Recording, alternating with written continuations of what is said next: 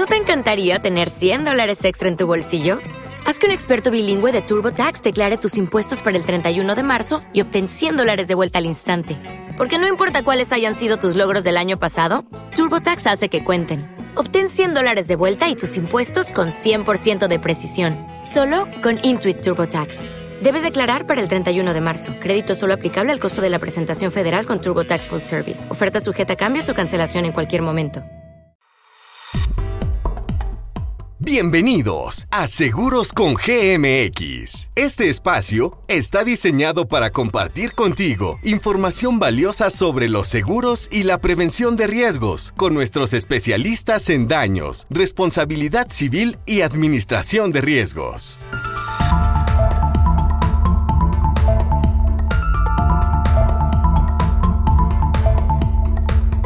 Bienvenidos, ¿qué tal? ¿Cómo están? Gracias por conectarse con nosotros a través de este espacio en Seguros con GMX, el podcast donde van a escuchar toda la información sobre el mundo de los seguros, la administración de riesgos, entre muchas cosas más que traemos con mucho gusto desde nuestras instalaciones en GMX Seguros.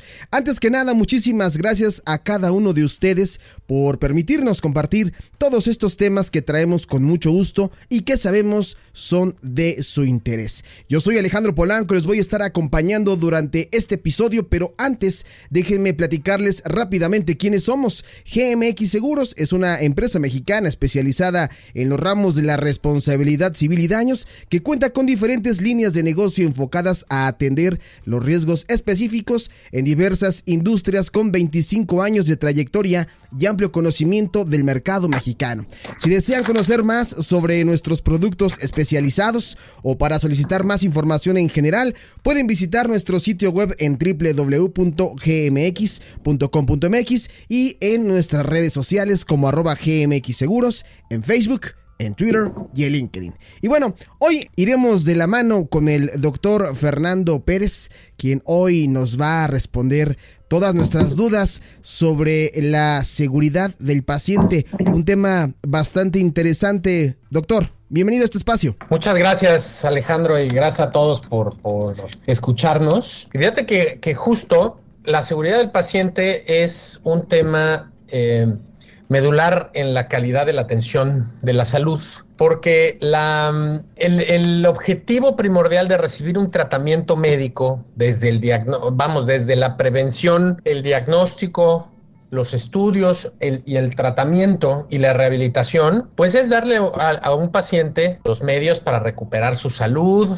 para mm, mejorar incluso estéticamente su cuerpo e incluso te puedo decir que hasta, hasta proveer pues eh, tratamientos paliativos ¿no? y tratamientos para el dolor en caso de, de enfermedades terminales. Pero esto tiene que ser dado por supuesto con alta calidad y lo más importante con una seguridad eh, establecida porque no uno de los riesgos que tienen los pacientes es que eh, lo que no queremos es que este el propio tratamiento que se le da a un paciente genere un daño a ese paciente.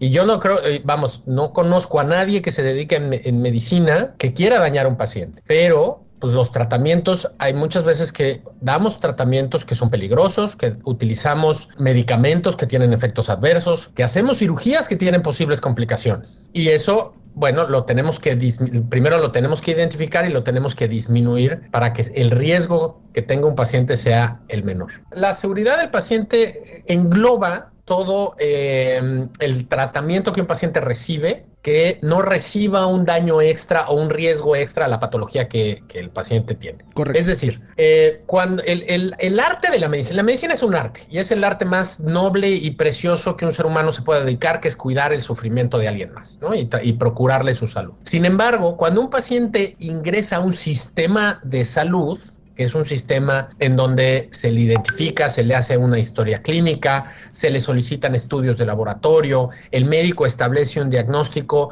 lo integra en un expediente y de ahí genera las requisiciones para solicitar tales o cuales pruebas que comprueben el diagnóstico o, encuentren otra cosa y finalmente establezca las diferentes terapéuticas. Todo eso que te acabo de contar es un sistema, ¿sí? No es un arte, es un sistema y como tal ese sistema tiene que ser, tiene que tener procesos delineados, políticas delineadas y sobre todo procesos y políticas alineados a la seguridad del paciente. Es decir, que el propio proceso de atención médica no le genere un riesgo añadido al paciente que recibe esa atención. Un ejemplo, por ejemplo, para, cerrar la idea y que quede perfectamente eh, claro para los que nos escuchan. Un paciente se toma una muestra de laboratorio y ese paciente, yo que me llamo Fernando Pérez, ¿no?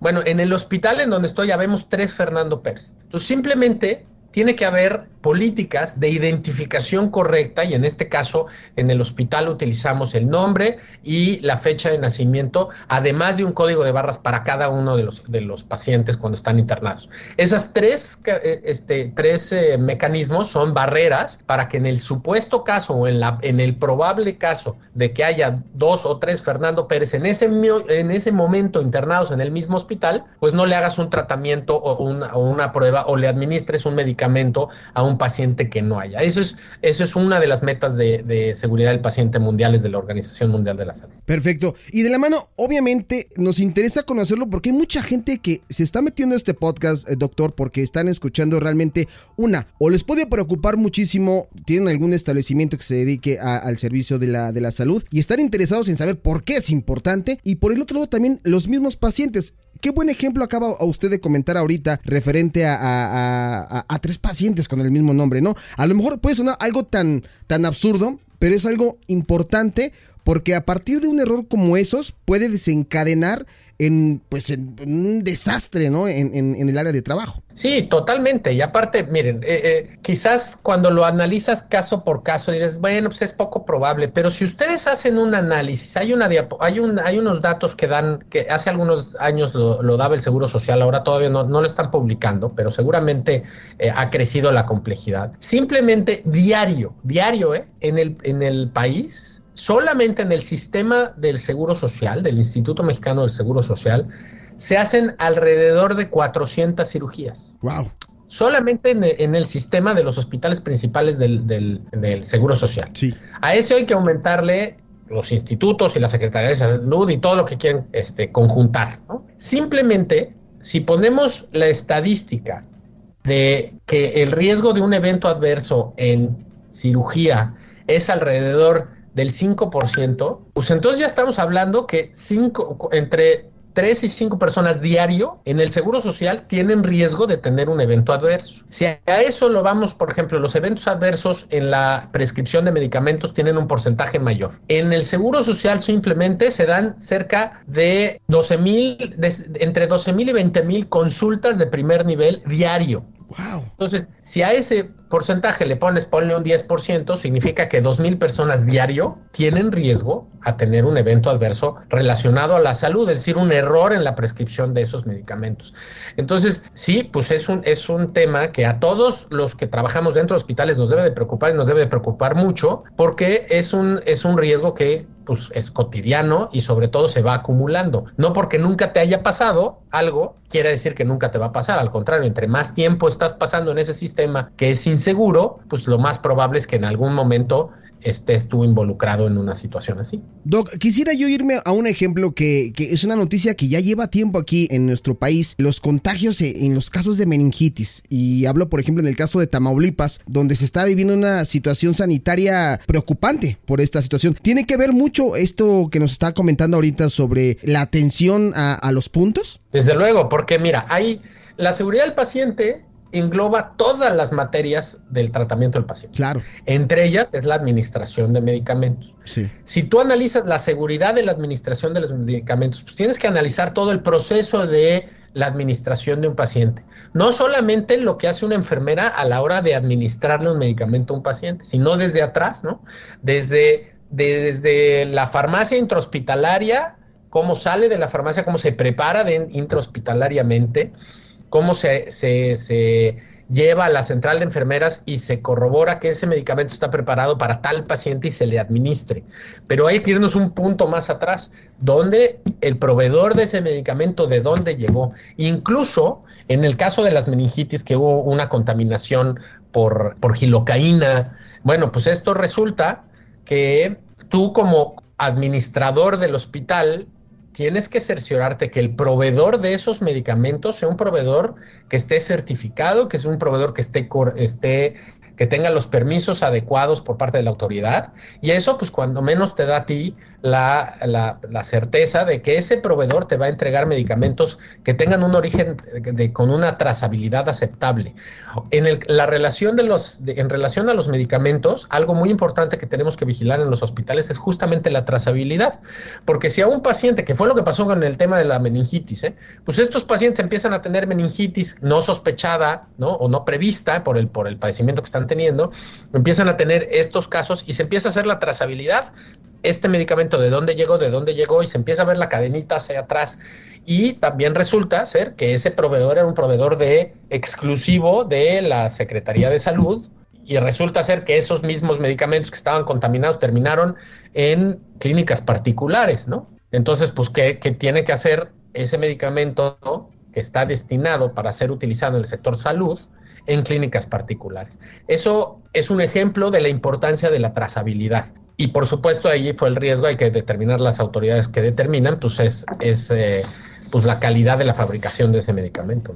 Sí, y, se lo comento, Doc, porque la verdad aquí tenemos que hablar de un punto también muy importante dentro de este episodio aquí en Seguros con GMX y es eh, justamente identificar ¿Quién es el responsable en una situación? Y creo que ahorita lo acaba de ejemplificar y de esquematizar muy bien, sobre todo, ¿no? De, de, encontrar esta cadena desde el origen, ¿no? Porque a veces nosotros como pacientes inmediatamente a quien vamos a, culpar por, por, la situación sanitaria por la que estemos eh, pasando, pues va a ser obviamente al centro de salud, ¿no? O al hospital o al doctor que nos dio el medicamento sin saber que a lo mejor el medicamento es, o sea, no, no pasó por las manos netamente del doctor, sino el medicamento está mal fabricado, ¿no? Exactamente. Pues justamente la importancia de la trazabilidad y la, la importancia de llevar un, un registro es lo que te va a permitir deslindar las responsabilidades. Porque si supongamos que el fabricante tiene un error y bueno, pero tú tienes unas buenas prácticas dentro de tu hospital y tú le compraste ese medicamento a un proveedor que está certificado y que está registrado ante la autoridad. Claro. Pues hasta ahí tú vas a tener cierta responsabilidad porque tú administraste el medicamento. Sí. Pero el que va a tener una mayor responsabilidad pues, es el fabricante de, ese medicamento. Si no tenemos una,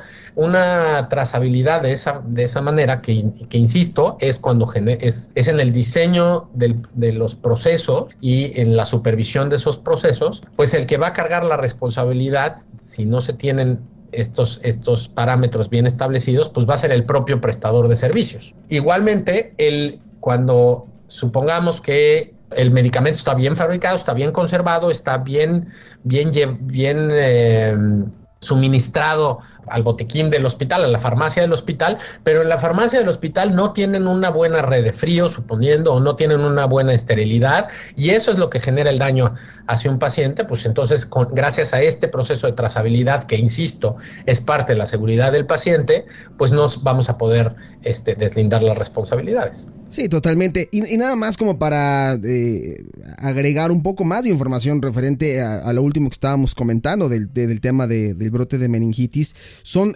400 eh, personas con la enfermedad que, lamentablemente andan sueltos. O sea, literalmente no, no lo saben, ¿no? Y, estas autoridades están buscando al menos a 400 personas que corren el riesgo de estar contagiadas de meningitis. Y esta medida fue tomada a raíz de cinco casos de positivos de estadounidenses que presuntamente se atendieron en clínicas de Matamoros, Tamaulipas. Es decir, no fueron eh, diagnosticados en, territorio nacional, sino a través de eh, Estados Unidos, fue como se dieron cuenta, y de ahí viene como esta investigación para que se den una un cuenta o dimensionen, pues, eh, el grado, ¿no? al que puede llegar una situación así que se está volviendo, pues, un poco descontrolable. Ahora bien, Doc, para ir cerrando con este episodio, me gustaría preguntarle, bajo su, su perspectiva, su experiencia sobre todo, ¿qué tenemos que hacer o qué tiene que hacer la gente para mejorar la seguridad del paciente, los que se dedican al servicio de la salud?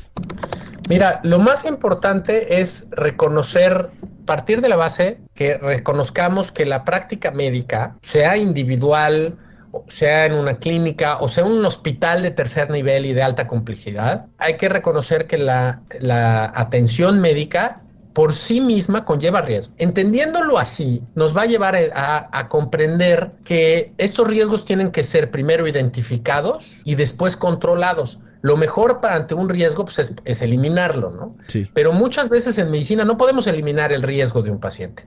En el caso de la, de la administración de medicamentos, bueno, la gran mayoría de los medicamentos que, administramos en los hospitales tienen una seguridad muy alta, pero existen medicamentos, por ejemplo, las infusiones de insulina, las infusiones de, anticuerpos monoclonales, de quimioterapia, eh, de, material radiactivo, que simplemente el manipularlos y el administrarlos conlleva riesgo en su, en su administración. Yo diría que el, punto medular es que es reconocerlo y entonces actuar en consecuencia, porque si tú sabes que este medicamento le puede ocasionar a un daño a un paciente si es administrado rápidamente, bueno, pues vas a generar un, un protocolo de seguridad. ¿Cómo? Pues este medicamento solo puede ser administrado en, la en una unidad de vigilancia, ya sea este, ambulatoria como centros de infusión o ya sea terapia intermedia o urgencias o terapia intensiva. Como segundo punto, este medicamento puede, únicamente puede ser administrado con bomba de infusión. Y como tercer punto, este medicamento tiene que ser administrado con eh, la supervisión de la jefa de enfermeras. Fíjense, en, en, un segundo hicimos un proceso de seguridad del paciente, pero partimos de qué? De reconocer el riesgo de esa actividad propia del tratamiento de un paciente que conlleva un riesgo. Eso yo creo que sería lo más importante. Y esto, esto trasladarlo a todos a todos los ámbitos del tratamiento de un paciente, desde la consulta externa hasta cirugía, terapia intensiva, rehabilitación o los tratamientos que se dan en hospitales eh, de alta complejidad. La verdad es que ejemplos podríamos eh, seguir mencionando eh, muchísimos, Doc, y, podríamos estarnos llevando horas hablando sobre algunos errores que también a veces se cometen. Sin embargo, yo quisiera extenderle la, la invitación para en otro episodio platicar más sobre esto tan importante que es la salud y la seguridad del paciente. Y bueno, pues por hoy hemos llegado al final. Doc, muchísimas gracias por acompañarnos en este episodio aquí en Seguros con GMX. Al contrario, Alejandro, siempre, siempre es un placer acompañarte y el, el día que gustes estaré nuevamente. Perfecto, pues ahí estuvo el doctor Fernando Pérez aquí en Seguros con GMX. Un tema bien importante y bien interesante, la seguridad del paciente. ¿Por qué es importante? ¿De qué hablamos cuando estamos eh, en, un hospital? La seguridad del paciente. ¿Quiénes son los responsables? Todo esto lo abordamos en este episodio. Y si ustedes tienen alguna duda, algún comentario, con muchísimo gusto, háganoslo saber aquí a través de nuestra cuenta en Spotify y déjenos sus comentarios o sugerencias al respecto. Si tienen más dudas, con muchísimo gusto, acérquense a nosotros y les vamos a, brindar la mayor información posible. Muchísimas gracias, Doc, por habernos acompañado. Esto fue eh, Seguros con GMX. Yo soy Alejandro Polanco. Nos escuchamos en el siguiente episodio. Hasta la próxima.